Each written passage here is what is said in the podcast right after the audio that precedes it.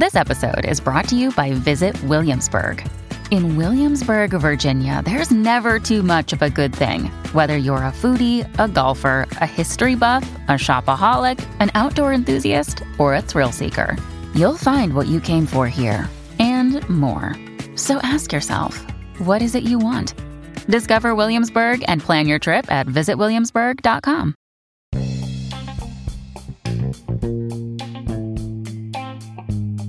Hi, everyone. My name is Shannon Calder, licensed therapist, and I'm joined by Dr. Kathy Barrett, forensic psychologist. We talk about all topics from a psychological perspective. Welcome to Terror Talk.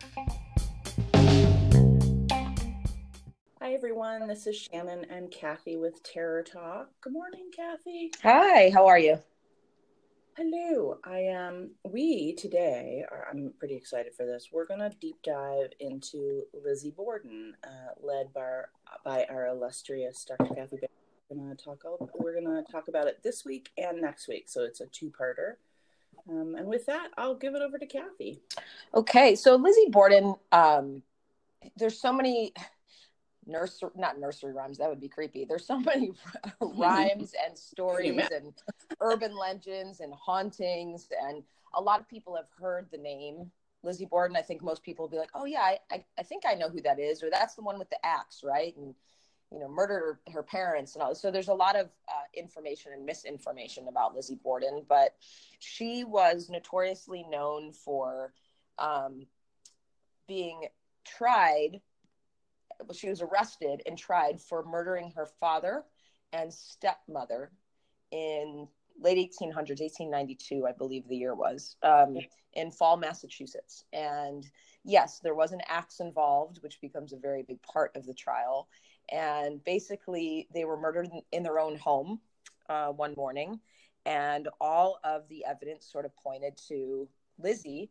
However well, um, and I'm not really giving anything away because you can look this up, and most people know that she was acquitted and she was um, she was not found guilty. And surprisingly enough, I think if we this trial happened now, most people would be like, burn her, you know, throw her in prison. She's awful. But at that time, there was a, a huge amount of relief around that because I think at that time, no one really thought a woman of such stature could ever commit a crime like this. So I feel like, and when we talk about the trial next week, I'll get into some of the the gender stereotypes and the political and social climate. We'll talk a little bit about that today. I just think that it would have been a very different trial today. Um, yeah, in some ways, it's it's in some ways it's surprising that they even arrested her for the time. Yes, you know? absolutely, and that's where I think there was, you know, everyone in this town um, went to that trial. This was a very small town. They ended up having to move the trial to a different area. They needed more space. And everyone involved in the town, um, whether they wanted her arrested or not, were there. Uh, many people were there to support her. And really, this incredible case. So let's get into it. So she, her name is Lizzie Andrew Borden. So she, her middle name, she's actually named after her father, which is interesting. Oh, interesting. Yeah. She was born um, July 19th, 1860, and she died on June 1st, 1927. So she was born in Fall River, Massachusetts, small town, um, to Andrew Jackson Borden, a wealthy and successful property developer, although he was not always wealthy, and I'll talk about that. Um, and Sarah Borden, her biological mother. And Sarah died shortly after her birth, which really, as from a psychological and developmental standpoint, I think you and I both can say that a lot of um, problems can develop when someone loses a, a parent that young. And so, you know, after she died, well, she first she died of uh, uterine congestion and disease of the spine. I mean, these are things that we don't even really hear of people getting sick or dying of anymore. Um, so it was noted that Lizzie, who was christened with her father's name, was was actually very close to her father growing up, very very close with him. And that plays another part in the trial later too, uh, their relationship and how they and could she have actually murdered him? You know, he was wearing the ring she gave him on the day that he died, and all this. So she was she, you know, christened with his name, very close to him. So he he just was a successful investor. He but he he grew up Andrew grew up very wealthy, but he went through a period of time where he actually did not have a lot of money at all. Um, but he invested in in banks, cotton farms, real estate. He actually sold eggs from a basket to his business associates. He was always doing something. So self-made. Yeah, self-made. Um, and but he was this notable penny pincher so, despite his considerable wealth, they lived in a very small home compared to what they could have actually afforded. Um, so, they never installed any running water. And Lizzie actually grew up with a slop pail, which is like a bedpan, and a chamber pot, which is a portable toilet. So she had both, I guess. Well, maybe and it wasn't that unique for that time, or just for the- that was actually that was actually very unique at that time because by that time, everyone, most people had running water. Oh, okay, okay.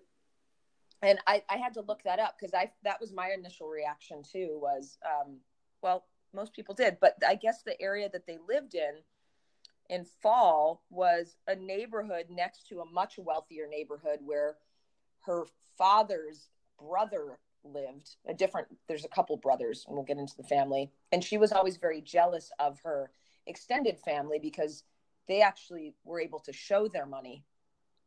And andrew never did. He he was a mm-hmm. penny pincher and he lived in a very it was very humble upbringing i guess. And there was a lot of resentment about how andrew spent his money. And the portable toilet all of that stuff will also play a part in the trial later. So, despite growing up in a wealthy family, he was actually financially unsuccessful in his youth, and I think that that's probably what happened. Is he went through a, a period where he did not have money, and he probably learned how to save, or maybe even become obsessed with money, the fear that one day it, it could just be gone. And I think anyone who's been through either something like a depression or they've lost significant amounts of money, they become a little bit um, conservative or even paranoid sometimes about money. And I think that's probably what happened. So um, he eventually started to do really well. He started selling furniture and caskets, and then he led to success in real estate.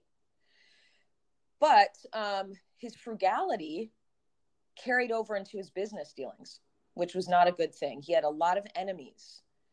And towards towards the day of the murder, Lizzie, it, I'll talk about this in a moment. She expressed fear um, that someone that he would do business dealing, like there, eventually he's someone's going to hurt him because he was that mm-hmm. frugal and and cut so many corners. Um, right. So, kind of go backwards here for a minute. Two years after Lizzie's biological mother died, Andrew remarries a woman by the name of Abby Durfee Gray. She was a spinster. She had never been married. And they all lived together, all meaning Lizzie, her sister Emma, mom, I'm sorry, stepmom, and dad, all lived in this bungalow in Fall River. So this was Abby's first marriage. She was a spinster. It's the way they paint it, it's like Andrew needed a wife, she needed to be married off. So it was almost like an arranged marriage. Like a business transaction. Sort of like a business transaction and to get her out of her family home. Um, sure. Yeah. So Lizzie and Emma were not really excited about this. Um, yeah. So Lizzie and her sister Emma were, were pretty close. They had an Orthodox and religious upbringing. You know, they regularly attended Central Congregational Church. She taught Sunday school. Um, she was very involved in church activities when she was a young woman and she was actively involved in Christian organizations like the Christian Endeavor Society and the Women's Christian Temperance Union. So I'm sharing all this stuff only because, again, when she's arrested for her father's murder, there's a lot of naivete at that time around. If, if you presented a certain way, there's no possible way that you could be dangerous. You know, she's this young yeah. Christian woman, and they paint her to be very young, even though she wasn't. She was actually in her 30s when she oh, wow. she was in her 30s when she murdered um uh, well allegedly when she had murdered her father and stepmother but i think what happened is at that time if you weren't married by a certain age you were sort of treated like a child you're still living at home so they painted this youthfulness about her but she was really not all that young I did not know that. I I always thought that she was very young because of the way that they had painted it.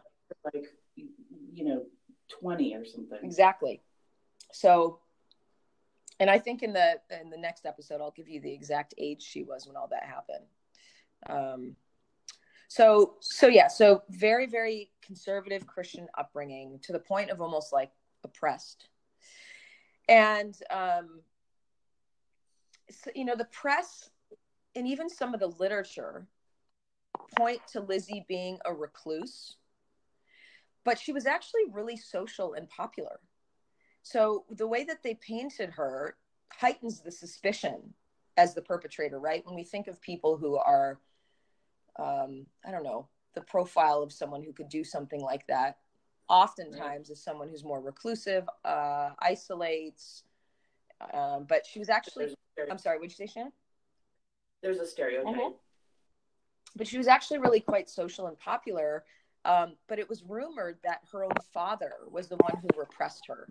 So she actually wanted to be involved with a lot more outside of church and, you know, more with like the normal quote unquote social activities that a, a girl her age would want to be involved in. Um, social activities, outing with her peers. But I think her father was very strict about what she was able to do.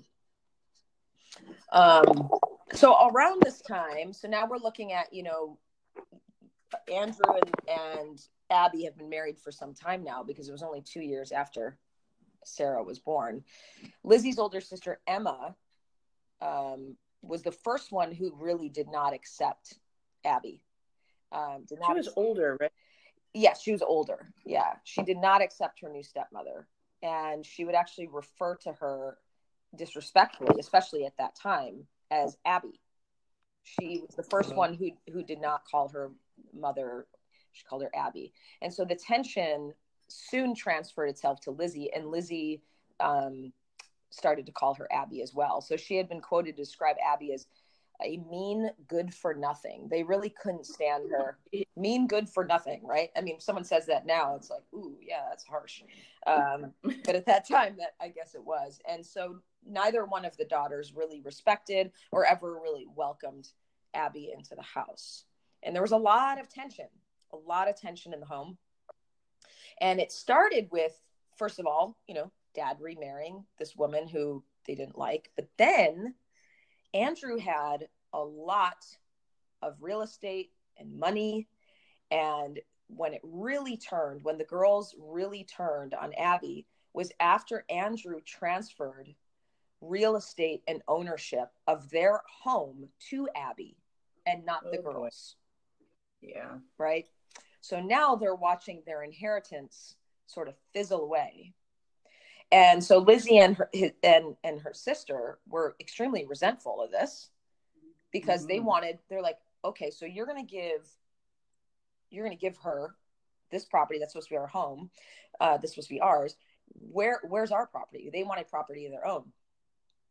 So Andrew agrees, and he gives each daughter's uh, each each one of the daughters a fifteen hundred dollar house. And they're like, okay, but this situation starts to fester because they start to see that Andrew's giving Abby a lot of what have, would have been their assets. And the more that Andrew gives to Abby, um, Lizzie's now aware that it's being subtracted from her inheritance. It's isn't it amazing how that just can ruin relationships? Yeah. You know, like Money, material belongings, families, property, you know, it just it, and and we think it's about the material goods, you know, it comes off like it's like, well, I want mine and all this, but I think it's also based in an emotional place where 100%. you know, especially with a father who prizes material belongings and everything and has built all of this wealth. And it's like that's what he has to give. Like that's how he could love you. And then he's giving it all to her, and not to them. Like I could see how that emotional resentment would build too. Yeah, like you said, it's bigger than just the property. It's you're you're choosing to give, you know, you've worked so hard for all of this and you're giving it to this woman. And Yeah. we lo- Knowing she's not going to give it to the girls if she exactly dies. because if exactly because if he dies well and this this is this is the tricky part too if he dies first they get everything, and that will play a, a part. So, okay. um, yes, all, all this resentment's building up. It's almost like dad can't do enough to make it right, especially after giving Abby their home. So, mm. after a while, after they've already referred to her as Abby, they actually the, the daughters then start to begin to refer to her as Mrs. Borden. And they start to mm. refuse to participate in any family dinners, gatherings. They're like, F you, we are now out. Yeah. So Abby's living in this very tense space. And the way that the the people in the community described the Bordens is you never heard an argument you never visually saw any tension. They were very good at keeping everything within the house. So imagine if you're keeping that much tension in the walls yeah. and not showing anything at church or anywhere in the community, how much tension is held in the house. You know, that's the container for all that garbage. Yeah, powder keg. It's a powder keg. It's a powder keg. So, um, you know, and I think in that time, everything was really about what it looks like. So they had to keep their shit together despite the fact that they figuratively and maybe literally wanted to kill her. Yeah, it's like a stoic family, right? Exactly. Yeah, they just and it sounds like they did a really good job of keeping everything in the house. Yeah, they did. So so it even gets within the house it gets even worse. So in 18 1891, so the year before the murder, Andrew and Abby start a police investigation in their own home after jewelry stolen from their bedroom. Okay, okay. so documents actually suggest, I, I'm not, I'm assuming police documents, that it was obvious Lizzie was the culprit. And the hmm. police hmm. investigation was to simply to go through the motives or to the motions, excuse me, go through the motions. Andrew, uh, bring the police in, pro I would assume it's because if he brings the police in, then it doesn't look like an inside job. Again, what does it look like to everybody in the community? If they bring the police in, then it looks like someone broke into the home.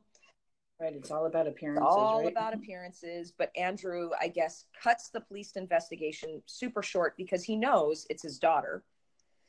So after this occurs, everyone in the house begins buying locks and they lock up every room they all have their own locks and the whole every room has a every door has a lock and it becomes a house of separate rooms so how ironic and metaphorical is that everyone is now separated um, but again maintaining on the outside that the house is clearly uh, you know maintaining on the outside but clearly divided on the inside i guess is what i'm trying to say. Right. You were talking earlier about how you know a lot of times people with this kind of psychological makeup or whatever people that are put on trial for murder have the sort of isolated tendencies all of that. It just strikes me that in the day and time she might have had those tendencies but just culturally and socially that was they were like as a family they were just not her individually right yes family, absolutely and, and i think that when the film really portrays that and and the documents really portray that I think Lizzie wanted to be out and doing more, but he Andrew kept them all very oppressed and kept them all like really in each other's face and hating each other. He was very controlling. And um you know, just like in any family when the kids start to get older, they they start to realize what's been happening to them and now Lizzie and her sister are they're pissed. They're angry Right. And right. so this happened. So they put all these locks on the door, and the people, um, you know, again in, in the community are like, we never knew any of this was happening. And um, you also have, which I forgot to mention, and this will this will be a part of the trial as well, is not only is it Andrew, Abby, um, Emma, mm-hmm. and Lizzie, but their maid Bridget Sullivan, who oh, lived oh, wow. in, in, the house as well. They're all this is their domestic servant, um, all living in the house. So Bridget is living with this crazy family. Imagine, and I, apparently she was very oppressed as well and controlled by Andrew as well. So you have five people residing in a home like this that wasn't very large. Um, so it got so bad that Lizzie actually pushed a writing desk up against the wall so dad couldn't get into one of the doors because I believe that her bedroom had two doors. One was actually connected to Andrew and Emmy's, uh, Andrew and um, Abby's room, and then she had her own door. But she even starts to now lock herself in or out, depending on how you're looking at it.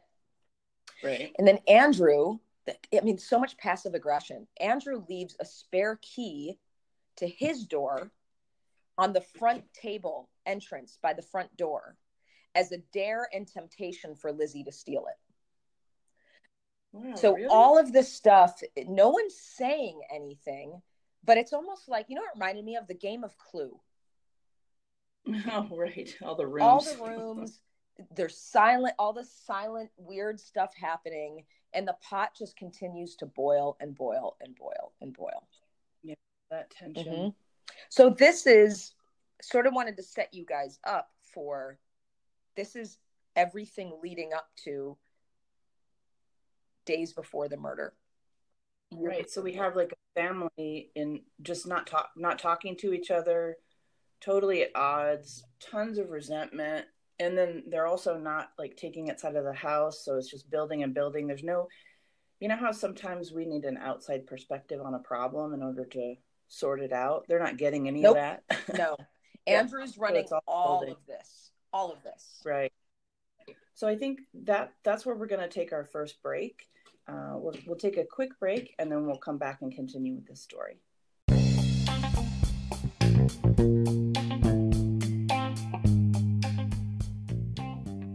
While we take a break, go follow us on Instagram at Terror Talk Podcast, Twitter at Talk Terror, or on our Facebook page, Halloween All Year Long. If you prefer email, it's terrortalkpodcast at gmail.com. So reach out. If you like us, you can help us by subscribing and leaving a review on iTunes, or check out our Patreon page. We upload new episodes every Wednesday and Friday. Keep coming back, but first, stick around for more of our show.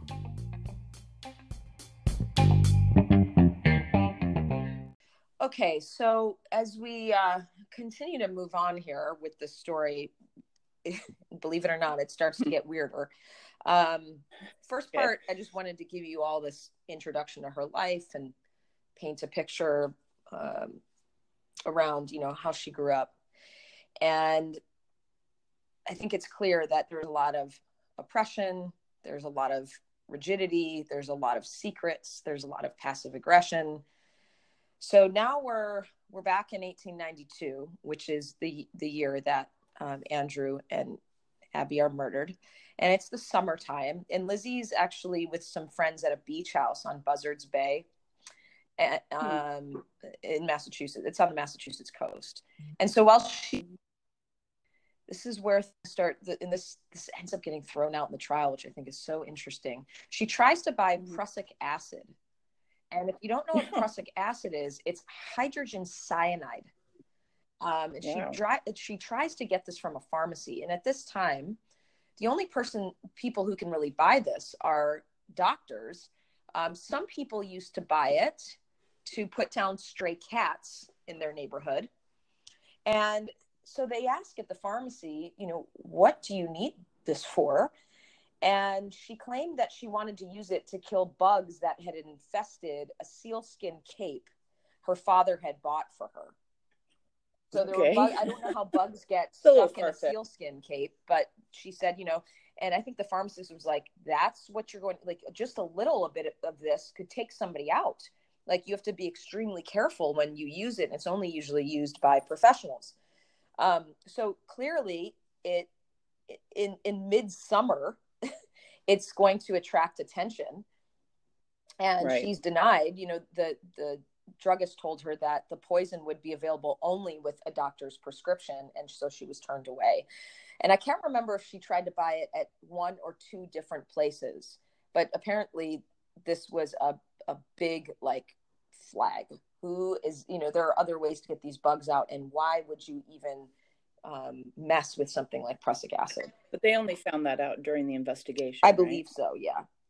Okay. So um, back in Fall River, Lizzie receives news that her father so while this is happening she she receives news that her father has transferred another substantial property to abby Jeez. and john morse who is her uncle on her biological mother's side so john morse is her mother's brother um, so he's he's assigned to be the caretaker of the home because clearly abby's living at their home so he Right. he assigns another property to Abby. John Morse moves in, takes care of the home. So John Morse now starts to be, to come around more, and he you know probably going, well, I'm going to capitalize on on Andrew's money here. So Lizzie then informs a friend by the name of Alice Russell, who I believe testifies in the trial as well, about her father's ruthless business ways. So she starts talking to Alice about her how her father doesn't handle business well and that she has this deep intuition that something terrible is about to happen to him. Hmm. So now we're getting now Lizzie's back. Um, they're all back from the I think I think Emma may have been on that trip as well, but now they're all back in the house. And on August 3rd, Mhm. several members of the household, including Lizzie, become ill that on the evening of August 3rd. And Andrew starts to raise some concerns that someone might be out to poison them. So this is sort of in, li- uh, in line with Yeah. Lizzie's suspicion that someone may want to harm him. Why else would you be paranoid that somebody out, uh, is trying to poison you? Right. Unless you're a criminal mastermind and you're just planting these seeds along the way, right? Mm-hmm. right. Which, you know, is possible. I know they didn't think that of her, but But know. it'd be interesting that, yeah, that Andrew would say, you know, someone's out to get me. Yeah, no, I know. so, um, but yeah, she very well Paranoia, but also the isolation of the family and everything. Like, I can see how people would become paranoid over true. time. Yeah, that's very true.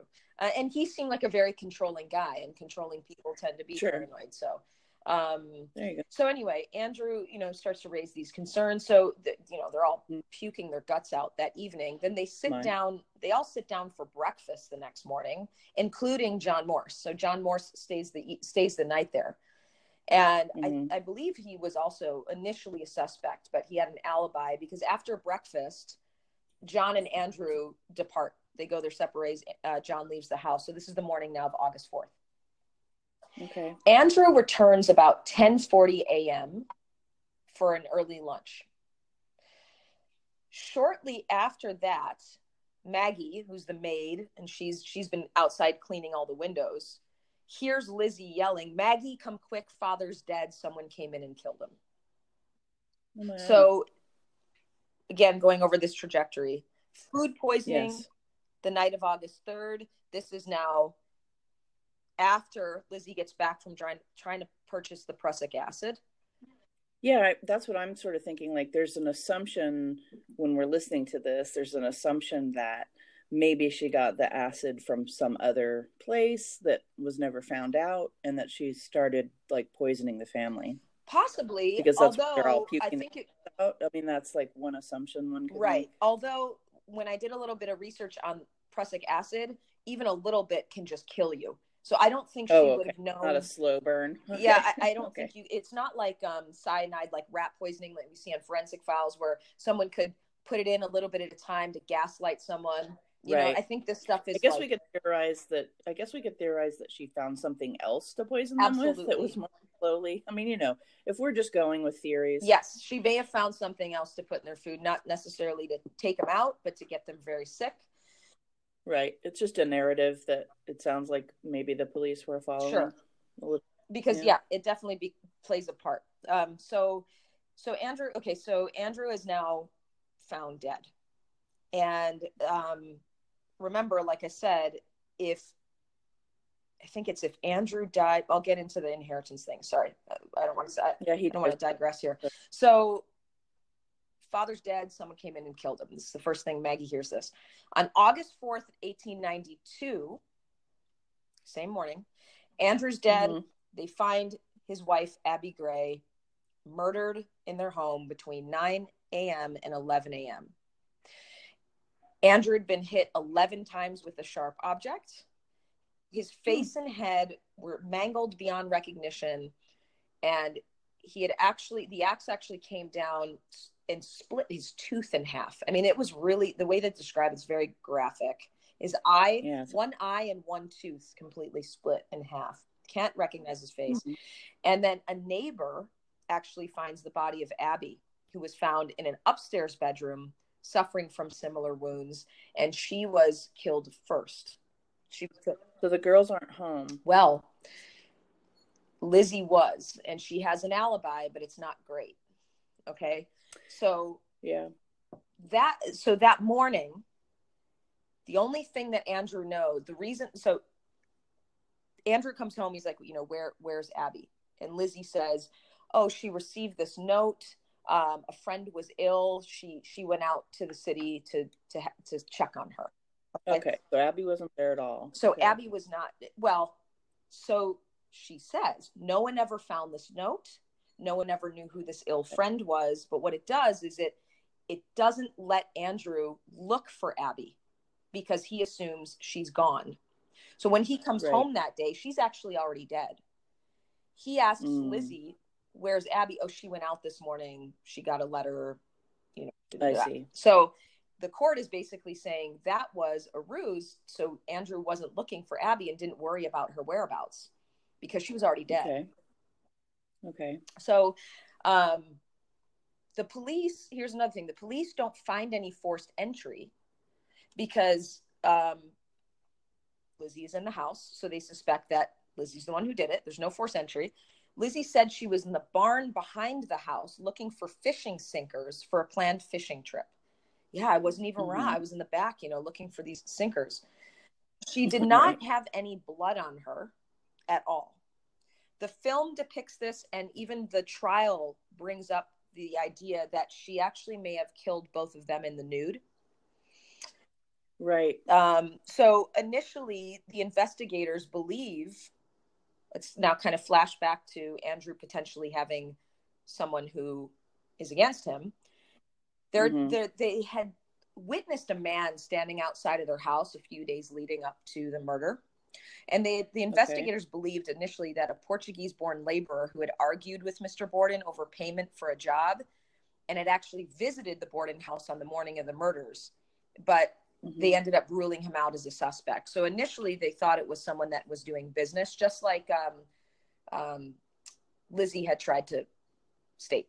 You know, Well, and that goes with the class system too. you know, Exactly. Like a laborer, a laborer is easier. He's going to be than- primal. He's going to be yes, female. Yeah, Yeah. exactly. However, in front of the grand jury, it's found that three days after the murder, she had actually burned the blue dress she was wearing the morning of the murder. But her excuse was that it had paint on it, and therefore she Oh had my. burned it. That's a little convenient. So this is actually what made her the prime suspect was this dress. yeah, that's Yeah. suspicious. So obviously, they actually believed it's covered in blood, and that the only Mhm. way, um, you know, she could get rid of all the evidence is by burning it, using an excuse that there's paint on it.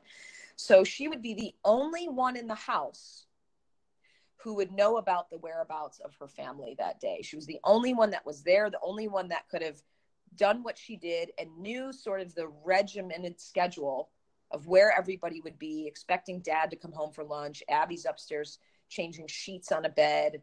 She just knew too much. And the sister wasn't And there. the sister was not there. So on August 11th, 1892, so a week after the trial, I mean, excuse me, the week after the murder, Lizzie Borden's arrested and jailed on charges of killing her father and stepmother. The hmm. grand jury begins in early November, and on December 2nd, Borden is indicted. Her trial starts on June 5th in 1893, so she stays in Wow, almost a full year she's later. in jail. she is in prison. Just like today. Mhm. Um, Yeah. So the trials then move to New Bedford, and it ends on June twentieth, eighteen ninety three. So actually, fairly short trial considering how long she was in prison. She's Mhm. acquitted, but remains the prime suspect. So there's other suspects, although no one was actually ever found guilty of these murders. And it became um, a landmark case in U.S. legal history. And the murders have been fictionalized and speculated about ever since. So they never really oh, found yeah. who did it. She was she was acquitted, but there was nothing. Uh, I guess what it came down to is they said, "There's if it isn't her, then who?" Right. What are who are the other suspects? I was wondering, and I know we'll get to this in the trial, but it's like I'm, I'm like one of the reasons why she might have been acquitted is because there were other suspects, right? Like reasonable doubt. But what ends up happening, without going into too much detail, is they um and and I, I really can't wait for the, the trial piece because I, I actually go into like why didn't they they don't even bring up the idea of insanity or anything which one of the first cases of insanity was a couple of years before her trial. So what happens in the trial is they really focus on her gender.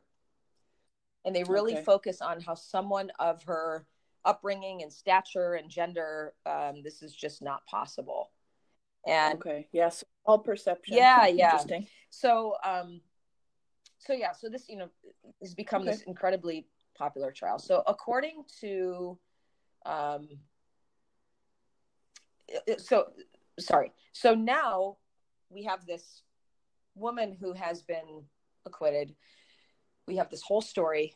We don't have an answer. So nothing better than a great ghost story to come out of something like this.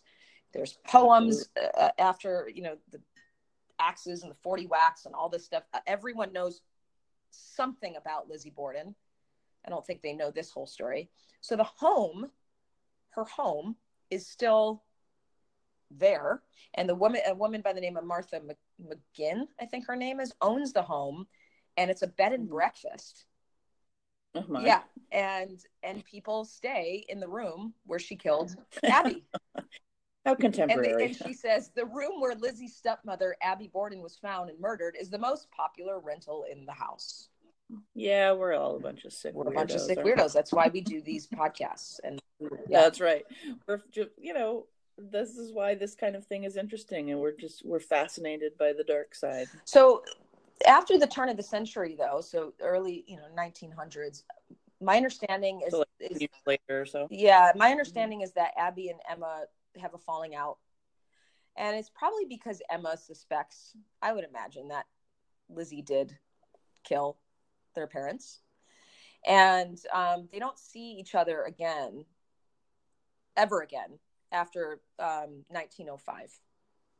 So you'd say probably about 12 years after the trial, they never see each other again. Wow. Lizzie remains unmarried and she actually dies of pneumonia on June 1st, 1927. So there are there were a lot of there's a lot of suspicion around um, what why Lizzie wanted that money and she was selfish and all this. But despite the acquittal, she she's left thirty thousand dollars. I'm sorry, she leaves thirty thousand dollars the Fall River Animal Rescue League. Okay. She was a huge animal, and I think in the movie they they kind of depict that with the pigeons. She's very protective yeah. over the pigeons. So she leaves mm-hmm. thirty thousand to the Fall River Animal Rescue League, five hundred dollars in trust for the continuous care of her father's grave, which I thought was interesting, and six thousand dollars for and cousin, um, which were substantial sums at the time of the estate's distribution in 1927. So she leaves pretty much all of her money to charity, animal charity. Yeah, it doesn't sound like she had any relationships after that. Mm-hmm. And it sounds like the sister um, suspected her and maybe believed that she did murder the family. I think so. And in years, you know, since the murders, the trial and and her death, the unsolved mystery of this axe that we'll get into in the trial. They're all just mm-hmm. huge, the popular urban legends. She's become this notorious celebrity in in true crime, uh, especially with conspirators. So there's so many theories, pieces of information, new insights. So stuff still pours in. You know, there's a lot of stuff still there yeah. about her. Well, yeah, the ones the ones that end in acquittal and no confession, then we have to solve them 25 different ways, right? Over the last 100 years, yeah. more than years. And and such a brutal death for a, a young woman. Yeah, brutal murder, yeah. I should say, of, of a young woman. It's unique. it's unique. I mean, it was unique. Let's put it that Mhm. way. I don't know how unique it is now, but it was unique then for sure. Um, Yeah. and I know that I know that the next section, what we're going to do is we're going to talk about the um, kind of the fictionalization or adaptation or a version of this story that was done in the 2018 movie Lizzie with Chloe Sevigny. Sevigny is that how you pronounce it? Sevigny, I believe. Yeah. I just want to say one thing before we end this. And I think this is kind of a cool, uh, end this section is kind of a cool note. If anyone just does go visit the house, is the woman who owns the house now says that um, there's there's some kind of eerie energy. Clearly, she said some guests and staff members have reported that they have heard strange noises and voices of a woman crying. Others have heard the sounds of footsteps going up and down the stairs. I'd love to hear if anyone's ever visited this house. Yeah, absolutely. If any of you have visited the house, we want to hear from you. Yeah. we want the ghost stories, man. Um, it sounds great. Massachusetts. We'll have to we'll have to put it on the show notes, like where it is. Um, so we'll be right back. We're gonna do one more section of this where we talk about the movie, and then we'll be out of here. So uh, just give us one sec. We'll be right back. Okay, so we're back and we're actually going to talk about um, the 2018 film Lizzie uh, with Chloe Sevigny and Kristen Stewart. Mhm. Did you like this movie? You know, originally, so again, I know people probably get tired of hearing me say this, but I saw this at the Sundance Festival. In Oh God, just kidding. that's where it premiered. so, um, I saw it super early, and it actually, I mean, in the movie theater, you know, in that venue when you know nothing about a movie and you just sit down and you watch it, I I really enjoyed it. I liked Um, it. and then of course it didn't come out for nine months or whatever so you forget all about it. So i don't know uh, how audiences reacted to it in like regular uh, movie settings.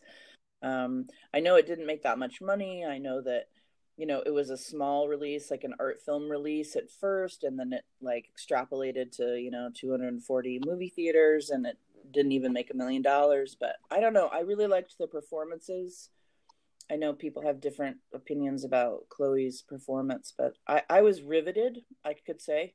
I I liked it, and I think um, it helped that I read the the book on the trial first before I saw it. yeah, that you knew a bunch of the stuff. Well, I think it because it, really painted her affect, her demeanor, and I think Chloe Sevigny did a really good job at at portraying what we assume uh, Lizzie was Right. like. Right. And um, I, but it also should. What I appreciated about Chloe's performance is that it was not one dimensional. Because I think sometimes when we take a character from history, it's really easy to just read information and then have this one dimensional character based on a series of facts. I think she made her human and you know there's scenes where you know, the father's very abusive and you can see her empathy when he goes to kill the pigeons and that underneath this really um, tough facade is a really sad oppressed um, scared young woman yeah, they make there. There's like a couple of interpretations. It's like they people responded to the performance, you know, as very, very cold. You know that she was either cold or sadistic or and I don't know. I thought it was an excellent portrayal of the time or what we think of That's of right. the time of being like controlled and penned in, you know, especially her stature with money and Sure. everything. Like, yeah you know, I don't know. she, I you know, just- she sat on this project for over a decade. She really wanted to Oh. understand and depict um, the way that reflected the time and, and the societal climate.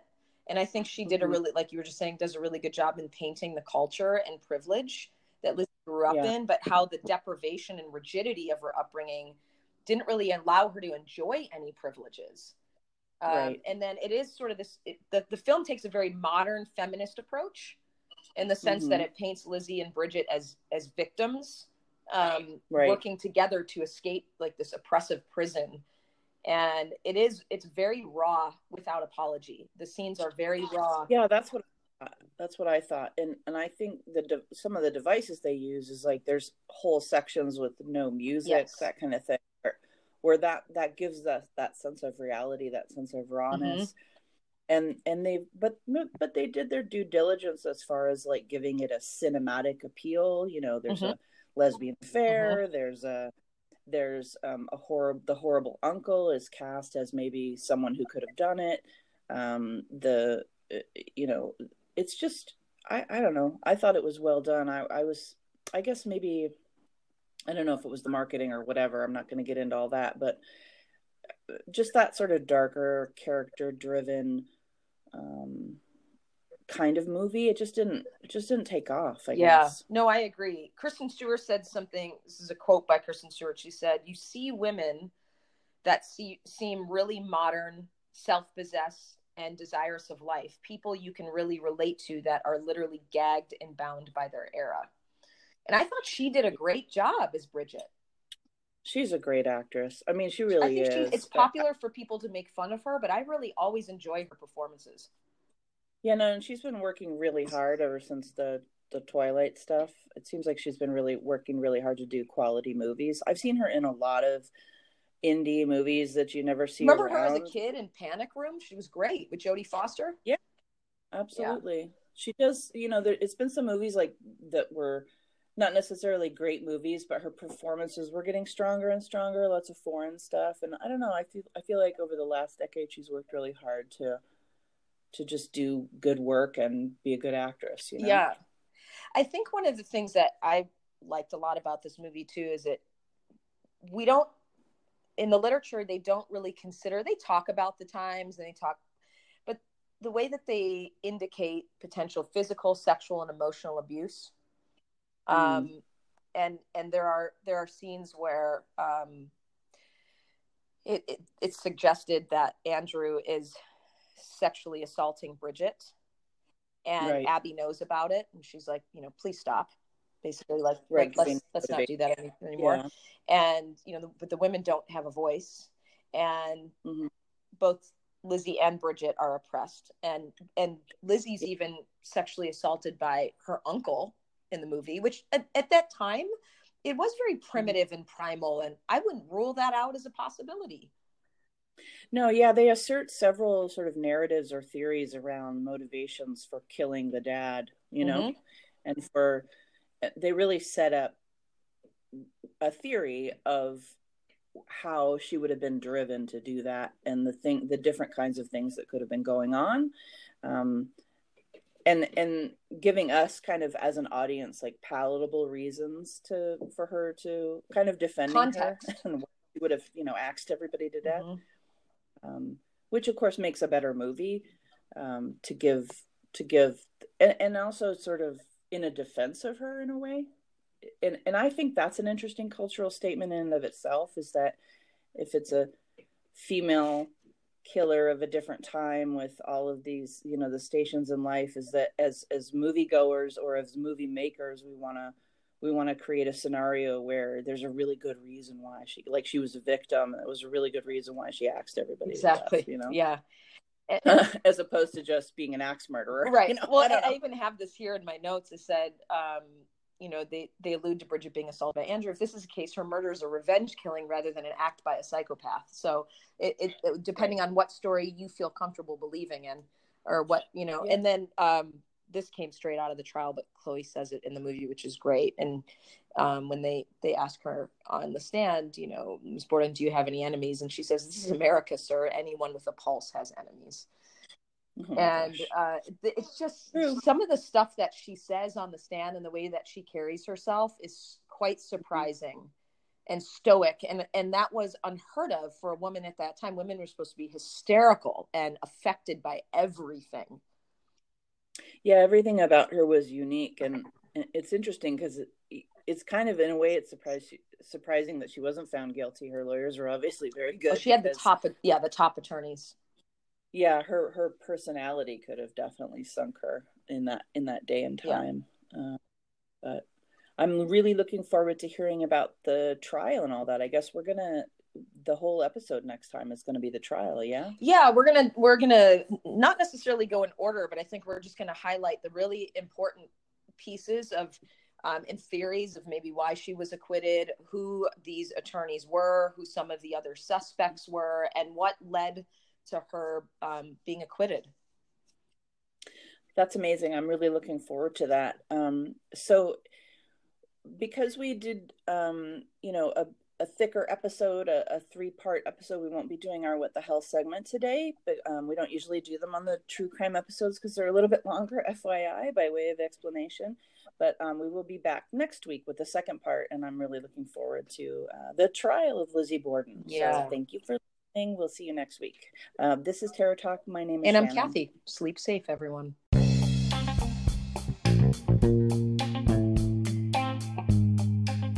We hope you enjoyed this episode of Terror Talk. If you enjoyed this show, there are two things you could do for us subscribing and sharing our episodes on social media, as well as writing a review on iTunes. Plus, you could check out our Patreon page.